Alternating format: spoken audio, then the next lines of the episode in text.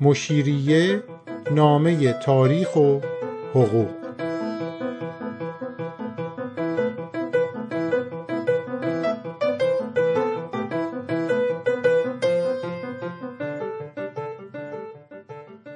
قسمت پنجم از فصل سوم.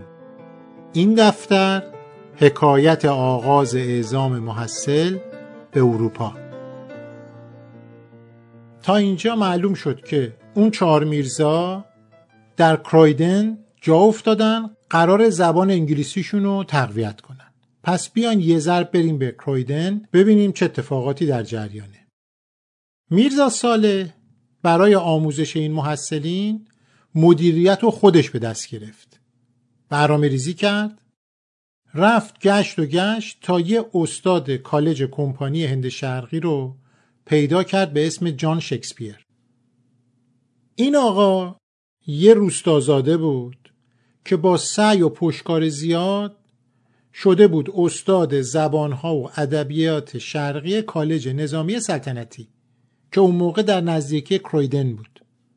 این اسمی هم که انتخاب کرده با مسماست. ادعا می‌کرد اون موقع که من از نوادگان شکسپیرم. که خب خیلی ها می‌گفتن این داره بیخود میگه. حالا ما به این نشم کار نداریم. اما نشون از زرنگیشه. فارسی هم می‌دونست. البته فارسی هندی. که قبلا در مورد فارسی هندی با همدیگه حرف زدیم. یعنی فارسی که تو هندوستان اون موقع حرف می‌زدن. با فارسی ایران متفاوت بود. ترکیبایی که به کار می بردن اصطلاحاتی که داشتن. با فارسی که مردم تو ایران حرف می زدن یه مقدار فرق می‌کرد. خلاصه میرزا ساله با این آقای شکسپیر قرار می‌ذاره و با همدیگه توافق کردن که به اونا انگلیسی یاد بده. البته میرزا ساله شرط کرد که تاریخ انگلستانم درس داده بشه.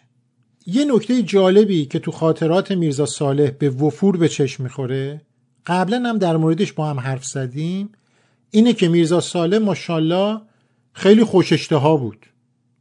از استاد و دکتر و دیپلمات و آدم حسابی پایینتر اصلا قبول نداشت. حاضر نبود با آدما و دانشجوهای معمولی معاشرت کنه. یعنی حال و حوصله و وقت نداشت که با آدمایی که احساس می‌کرد پایین تر از خودشن وقت بگذرونه. این جان شکسپیر هم که خب پروفسور بود اونجا استاد بود و برای خودش اسم و رسمی به هم زده بود. شروع کردن. اما طبیعی بود. وقتی سلیقه و اشتهای کسی سطح بالا باشه باید پول خوبم بده. ظاهرا میرزا ساله فکر کرده بود می‌تونه یه جوری این استاد پیر و زرنگ و هفت رو بپیچونه. پول کم بده. اما قافل از این که حضرت استاد از اون زبلتره. یه فاکتور پروپیمون رو تقدیم آقای میرزا کرد. بعد پنج هفته. میرزا ساله دید این پول خیلی زیاده. اصلا نمی‌تونن اینو پرداخت کنن. شروع کرد چونه زدن. کل کل کردن سر و کله زدن. با سماجت زیاد با اصرار زیاد چونه زنی با آقای شکسپیر. من بمیرم تو بمیری می‌خواست این مبلغ رو کم کنه. یعنی میرزا ساله عادت کرده بود که با مبلغ کم کارش رو را بندازه. اما این دفعه اصرارای میرزا به در سفت و محکمی به اسم جان شکسپیر خورد. میرزا حواسش نبود که شکسپیر در امور مالی خیلی آدم منضبط و سختگیریه. به خاطر همینم هم انقدر پولدار شده بود. حالا چند جوون ایرانی که معلوم نیست از کجا اومدن؟ از نظر آقای جان شکسپیر. دارن در مورد دستمزدش چونه می‌زنن. خیلی عصبانی شد. بهشون گفت آقا جون آدم حسابی می‌خواین؟ متخصص می‌خواین؟ گرونه. برین با کسایی که ارزون ترن درس بخونید خیلی ناراحت شده بود و فکر می‌کرد بهش توهین شده. این عصبانیت خودشو بالاخره یه جایی خالی کرد. این جان شکسپیر. از میرزا و دوستاش انتقام گرفت. درست همون زمان داشت یه لغتنامه می نوشت در مورد زبانهای شرقی. وقتی به کلمه میرزا رسید اینطور نوشت. میرزایی رفتار یا حالت میرزا است. یعنی تکلف خودپسندی در رفتار. یعنی یه جوری این میرزاها رو تحقیر کرده بود. در هر صورت میرزا حریف این پیرمرد انگلیسی زبل نشد. رفت لندن تا یه شال ترمه سوزندوزی شده علا که از ایران با خودش آورده بود بفروشه. اومد و حق و زحمه استاد و بالاخره داد. یه نکته جالب اینجا وجود داره در مورد شالهایی که میرزا ساله از ایران آورده بود.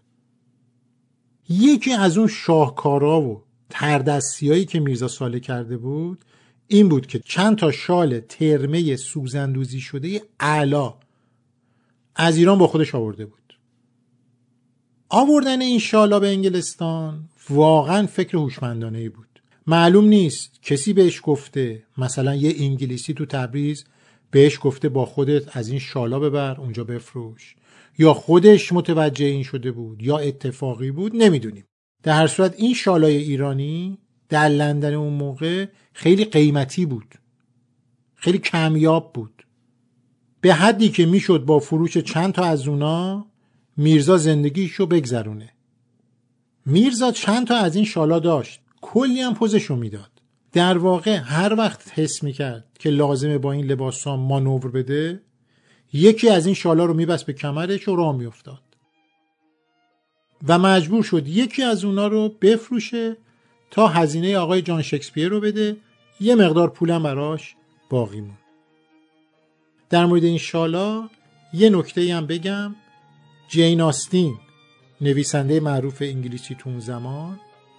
خواهرش خالش همگیشون تو نوشته ها تو نامه ها از شالای وارداتی از ایران حرف می‌زنن.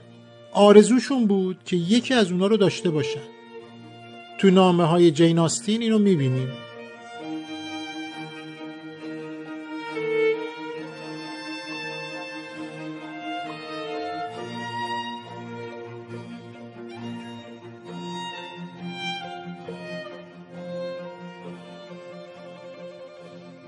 بعد از تجربه شکسپیر میرزا رفت سراغ موارد ارزونتر اما با کیفیت. خب چنین معلمی کجا پیدا میشه؟ کشیشا بهترین گزینه بودن. بر اساس خاطرات میرزا ساله یک کشیش چاق و سرخوش رو پیدا کردن. اسم این کشیش مستر بیسته. این مستر بیست ارزون و در دسترس بود. آدم باحال و خوشحالی هم بود. تازه کلاساش هم هر روز از ساعت هفت تا نه صبح توی مهمون خونه ای یا بهتره بگم می‌خونه ای به اسم جورج برگزار می‌شد در همون شهر. چی از این بهتر؟ هم تئوری هم عملی. بعد کلاس عشق و حال و معاشرت. و اینا می‌تونستن با حرف زدن با آدما انگلیسیشون رو تقویت کنن. این کشیش بیست قرار شد بهشون اصول پایه زبان انگلیسی مثل گرامر اصول نگارش ادبیات انگلیسی رو یاد بده. یکی از اهداف میرزا این بود که چند زبان یاد بگیره. خب انگلیسی رو که داشت یاد می‌گرفت. بعد متوجه شد که این آقای بیست به دلیل کشیش بودنش لاتین هم خوب می‌دونه. ازش خواست لاتین هم بهش درس بده. بعد متوجه شد تاریخ انگلستان هم خیلی خوب می‌دونه. یه جوری استاده تو این زمینه. ازش خواهش کرد که تاریخ بریتانیا را هم درس بده. خلاصه یه سال از زندگیشون رو در کرایدن گذروندن. خاطرات میرزا صالح نشون میده که اونا تو این شهر از این کشیش بیست خیلی چیز یاد گرفتن. خیلی. علوم مهندسی و پزشکی و علوم نظامی یاد نگرفتن. که با این هدف اومده بودن انگلستان که علوم جدیده رو یاد بگیرن. اما با موضوعات خیلی مهمتری آشنا شدن که به نظر می‌رسه ارزششون از اون علوم جدید بیشتر بود. اونا تاریخ خوندن زندگی جدیدی رو تجربه کردن. با آدما معاشرت کردن آدما رو شناختن. هم انگلیسیشون پیشرفت می‌کرد هم تجربه های جدید یاد می‌گرفتن. مورد بعدی که دوست دارم باهاتون در موردش حرف بزنم لباس انگلیسی پوشیدن میرزا صالح. همونطور که زبانشون پیشرفت می‌کرد با زندگی انگلیسی بیشتر اخت می شدن یه سوالی ذهنشون رو مشغول می کرد خصوصا میرزا ساله اگه یادتون باشه تو فصل اول داستانای حاجی بابا و سادرلند رو با هم شنیدیم. سادرلند سرپرست حاجی بابا می‌گفت نباید لباس انگلیسی بپوشی. همون لباس ایرونی تو بپوش و برو سر کلاس توی سن جورج. حاجی بابا می‌گفت من لباسم رو عوض می‌کنم برای اینکه اینطوری من نمی‌تونم برم پزشکی بخونم. حالا برای این پنج نفر برعکس شده بود. کلونل دارسی به مناسبت های مختلف به اونا گفت که بابا جون لباس انگلیسی بپوشی. میرزا ساله درجا این پیشنهاد و قاطعانه رد می‌کنه. میگه من لباس انگلیسی نمیپوشم. بعد کم کم که یه مقدار پیشرفت می‌کنه اوضاع احوال دستش میاد به خودش میگه این دیگه چه قدبازیه من دارم در میارم. به قول خودش چه لجاجت نامعقول و دور از عقلی من دارم می‌کنم. تو خاطراتش اینطور میگه. اگر قلونل خان را سعی این است که بنده لباس انگلیسی پوشیده باشم.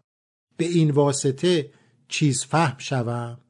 اینجا داره یه تیکم البته به دارسی میندازه. صلاح وقت این است که ملبس به لباس انگلیسی شوم. این هم آسان است. یعنی اینکه شالم رو باز کنم لباس انگلیسی بپوشم. خیلی آسون. بعد یه شعر از سعدی میاره که خیلی مسئله رو روشن کنه توجیه کنه. میگه تفاوت کند هرگز آب زلال گرش کوده زرین بود یا سفال. یعنی آب زلال براش چه فرقی می‌کنه که توی کوزه سفالی باشه یا جام زرین؟ من میرزا صالح مثل آب زلال هیچ فرقی نمی‌کنه. لباس انگلیسی بپوشم یا لباس ایرانی؟ مهم من میرزا صالحم. در واقع داره نتیجه می‌گیره چه اهمیتی داره چی رو کلت باشه امامه باشه یا کلاپوستی یا کلا انگلیسی. حالا این یه نکته. ریشش هم زده. ریش زدن در ایران برای یک چنین کسی اصلا خیلی گناه بزرگی بود. خیلی بد بود اگر کسی اینطوری ریششو می‌زد. ولی میرزا فکر کرد که خب این ریشو من بزنم. توی خاطراتش اینطور گفته. اگر ریش است قطع نظر از قاعده و عادت مشتی پشم است.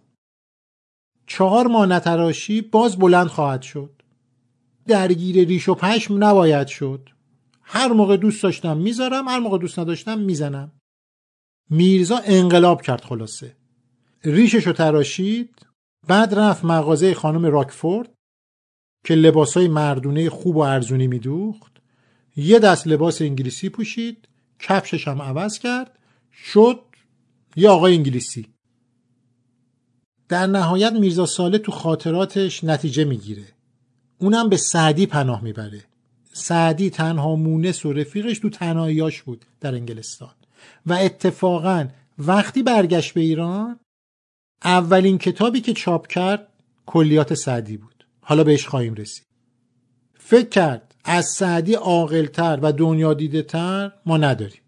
عمری سفر کرده حرفش حرف حسابه. حرف آخر رو باید از سعدی شنید. تو خاطراتش میاره. میافراز گردن به دستار و ریش. که دستار پنبست و سبلت هشیش خیلی شعر قشنگیه. که دستاری که بستی به کلت یه پنبست. و این ریشت هم مثل هشیشه مثل گیاه خشکه میریزه. بگذریم. در هر صورت میرزا ساله در اون زمان این کار بزرگ رو انجام داد.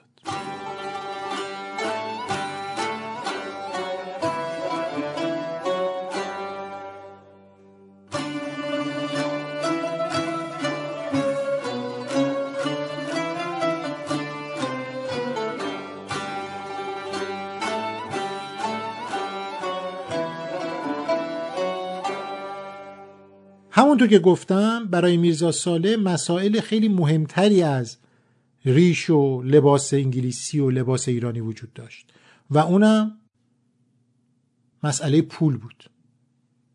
پولشون تقریبا تکشیده بود. نمی‌دونستن که مخارجی که دارن و چجوری باید تأمین کنن.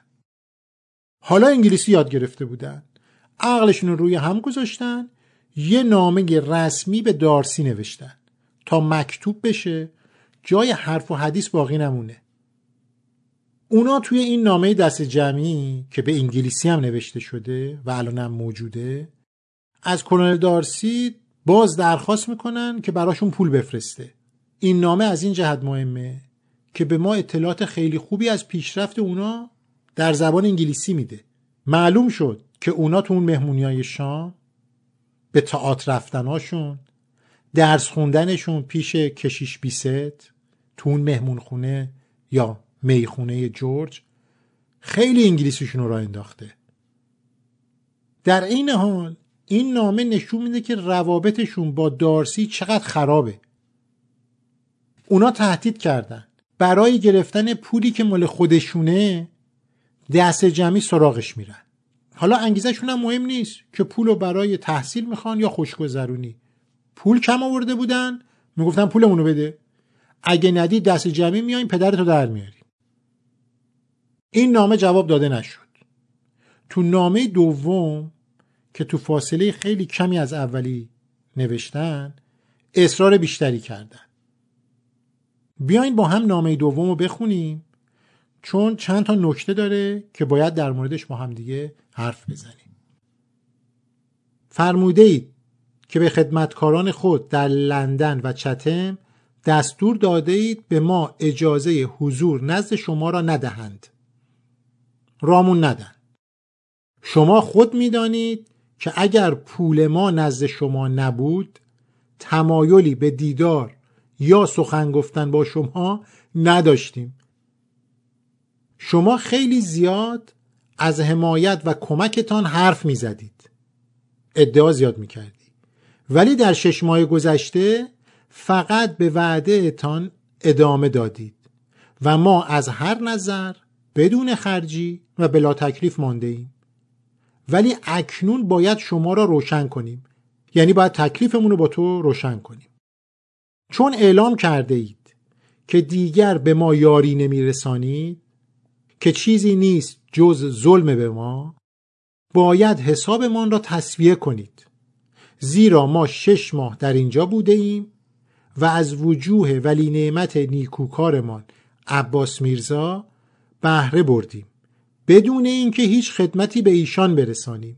یعنی به لطف عباس میرزا ما شش ماه اینجاییم در کرویدنیم ولی هیچ خدمتی هم نتونستیم بکنیم درسی هم نتونستیم بخونیم. اینجاش مهمه.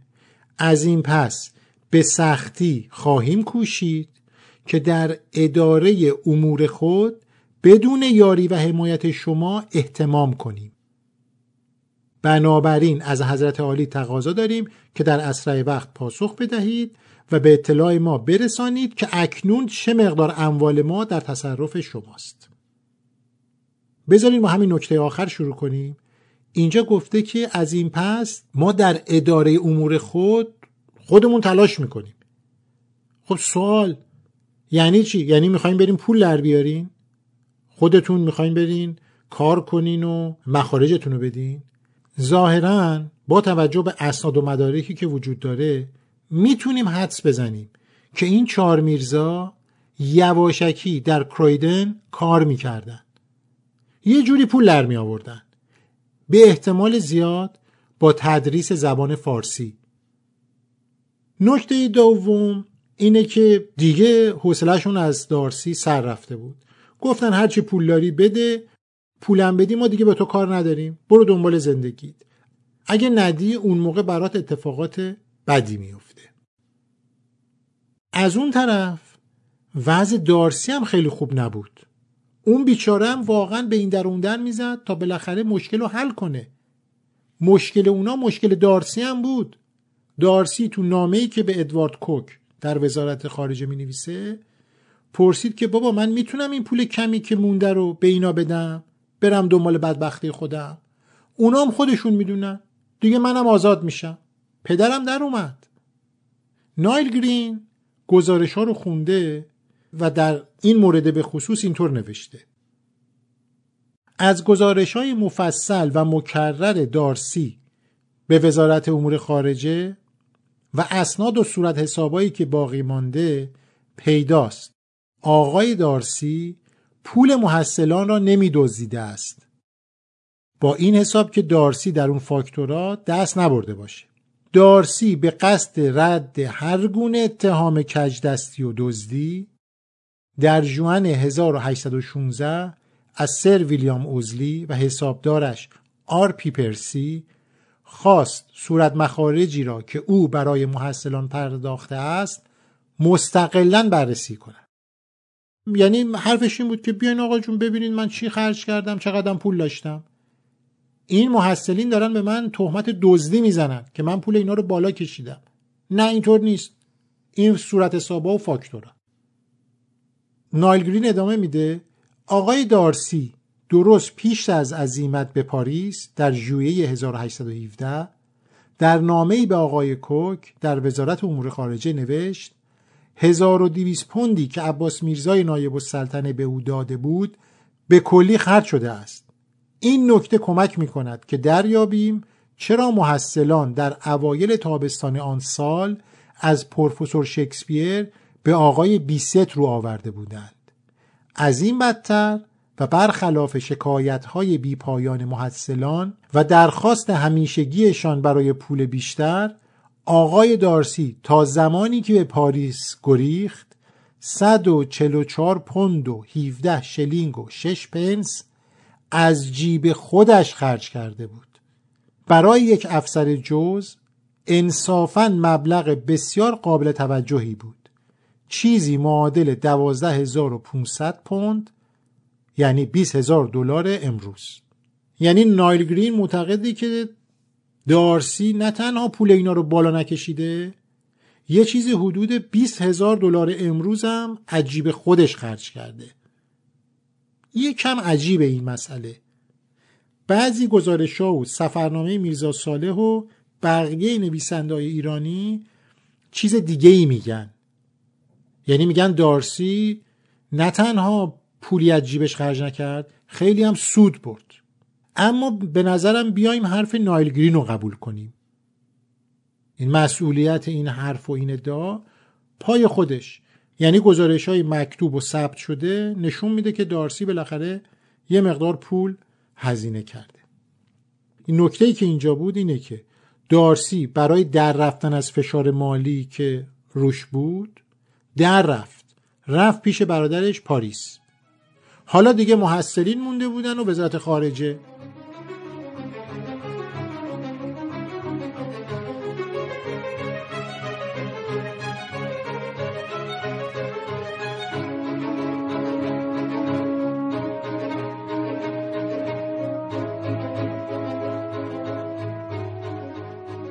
تو همین حیث و بیس بودن که فکر کردن خب حالا ما که می‌تونیم نامه بنویسیم. چرا یه راست نریم پیش شخص وزیر امور خارجه لورد کسل ری؟ بریم ببینیم که اون چه کار می‌کنه. قافل از این که لورد کسل ری یه شخصیت عجیب و غریب در تاریخ انگلستان. قسمتی از اون نامه اینه ما را استرابی عظیم در جان افتاده است. و به دهی ما چنان فزونی گرفته که چاره کار نمی‌دانیم. حرفشون این بود که آقا جان به داد ما برس.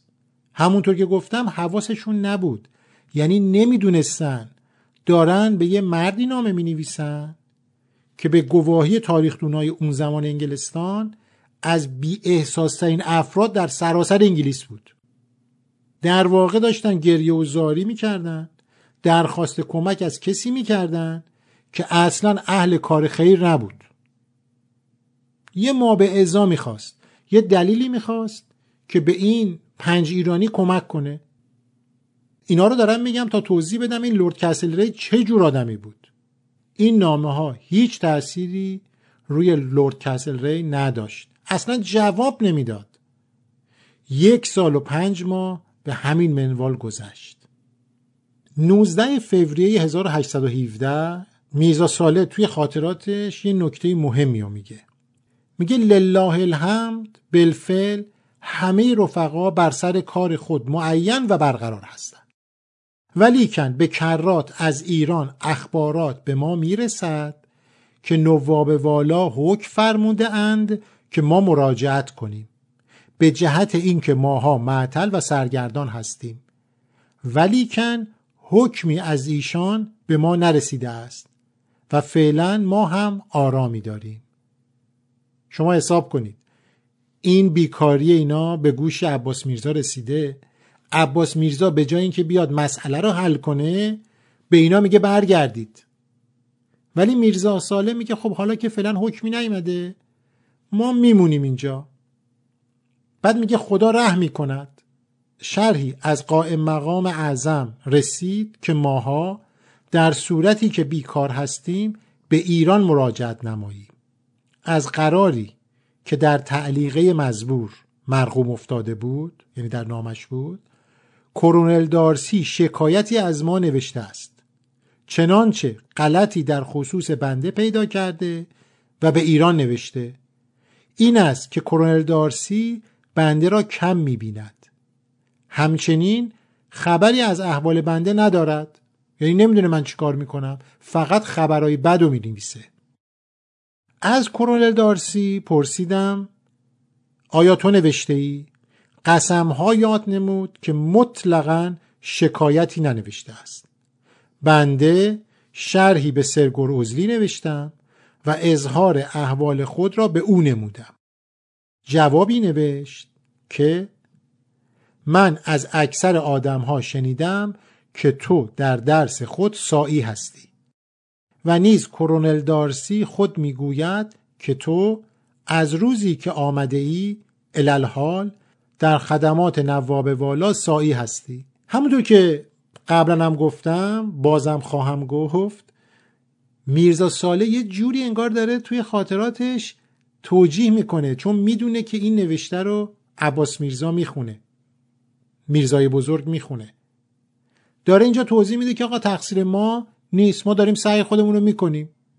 پول کم آوردیم و کاری از دست ما بر نمیاد. چند ماه دیگه هم همینطوری گذشت.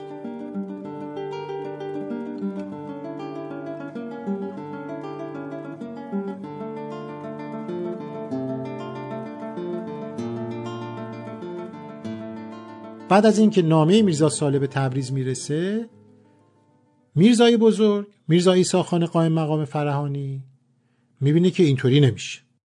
یه نامه مفصل به لورد کسل ری می نویسه توی اون نامه می نویسه که تو جریان هستی که یه تعداد ایرانی رو ما فرستادیم اونجا درس بخونن. اینا از طرف دولت ما دارن میان. حواستون باشه اینا رو عباس میرزا فرستاده. توی نامش می نویسه اما چون هنوز مراقبت کار آنها به عهده یک نفر مخصوص محول نگشت و مادام که این نیز نشود نه کار آنها نظمی که باید به هم رساند نه آنها به وضعی که باید مشغول کار می شوند یعنی میگه که این دارسی که گذاشته رفته پاریس. کسی هم که نیست اوضاع احوال اینا رو سر و سامون بده. خب کار اینا به هیچ جا نمی‌رسه. لذا از جناب شما متوقع است که هر کس را مناسب دانند مقرر دارند که مختار کار و مراقب حال آنها باشد که این نیز مزید رضای این دولت از آن شوکت خواهد بود. یعنی ممنونتون میشیم که شما یه سرپرست بذارین بالا سر اونا سرپرست دلسوز که کار اونا رو مدیریت کنه. میرزای بزرگ میرزا ایسا خان قائم مقام و عباس میرزا هنوز معتقدن که مسئله مسئله سرپرستیه. به روی خودشون نمیارن که بابا مشکل اصلی پوله. پیش خودشون فکر نمی‌کنن که ما این پنج محصل رو به امان خدا در انگلستان رها کردیم. حالا به انگلیسی میگن تو پول بده تو سرپرست بذار. عباس میرزا و میرزا ایسا خان قائم مقام خیلی محترم شخصا بهشون ارادت دارم در تاریخ ایران. ولی اینجا قابل انتقاده. که شما یه تعداد آدم رو بفرستی انگلستان به روی خودت هم نیاری. اینا هم اونجا علاف و سرگردونن. آخه اینطوری که نمیشه تجدد و مدرنیته رو به ایران وارد کرد. برنامه ای می‌خواد یه حساب کتابی می‌خواد هیچ بعد از این نامه کم کم یه گشایشی در کار اینا شد. از روز اول تشخیص لورد کسل ری این بود که اگه قرار ما پولی به این بچه ها بدیم باید یه مابعضایی داشته باشه. همینطوری ما پول نمیدیم. یه زمانی ناپلون سر کار بود. خب ما هم همکاری کردیم. الان دو سه سالیه که خطر فرانسوی ها رفت شده. خب ما برای چی باید نرمش کنیم؟ حال بدیم به ایرانیا در کنار نامه میرزای بزرگ این بار سرگور اوزلی وارد میدون شد. یعنی اوضاع داشت از کنترل خارج می‌شد. خیلی خراب شده بود. اوزلی پشت پرده اینو اونو دید زور زد تا به این وزارت خارجه یا بفهمونه که بابا جان تحصیل این محصلین یه امر سیاسیه. نه صرفا حل مشکل افسر جز به نام دارسی که شما هی تقصیر رو میندازین گردن اون که خود سرانه اینا رو آورده. این ایرانی های کلان اینجان آدمای مهمی هن. میرزای بزرگ و عباس میرزام شخصیت های بزرگ و تاثیرگذاری در ایران هستن به خاطر اوناست که باید هزینه های تحصیل این پنج نفر رو بدیم. برای آینده روابط سیاسی و فرهنگیه که باید این پنج نفر رو سر و سامون بدیم. بورس بدیم بهشون. در نهایت وقتی که این سفارشات از طرف سرگروزلی و سر جان ملکوم رسید لورد کسلری بالاخره به خودش تکونی داد. یه نامه به دارسی نوشت گفت می‌فهمم که تنخواهی که عباس میرزا به داده خیلی کم بوده. کسل ری اینطوری می نویسه چون بودجه اولیه بسیار ناچیز تشخیص داده شده است شاهزاده ولی انگلستان به نشانه احترام و دوستیش در قبال عباس میرزا نایب السلطنه بی لحظه درنگ وجه بیشتری را بابت هزینه های آنان پرداخت خواهد کرد. این یعنی اولا هزینه که دارسی کرده بود جبران میشه. ثانیا محصلین بالاخره از نظر مالی در موقعیت بهتری قرار می گرفتن همه مشکلاتشون حل نمی‌شد. اما خوب بود دیگه. تا حدودی می‌تونستن سر و سامون بگیرن.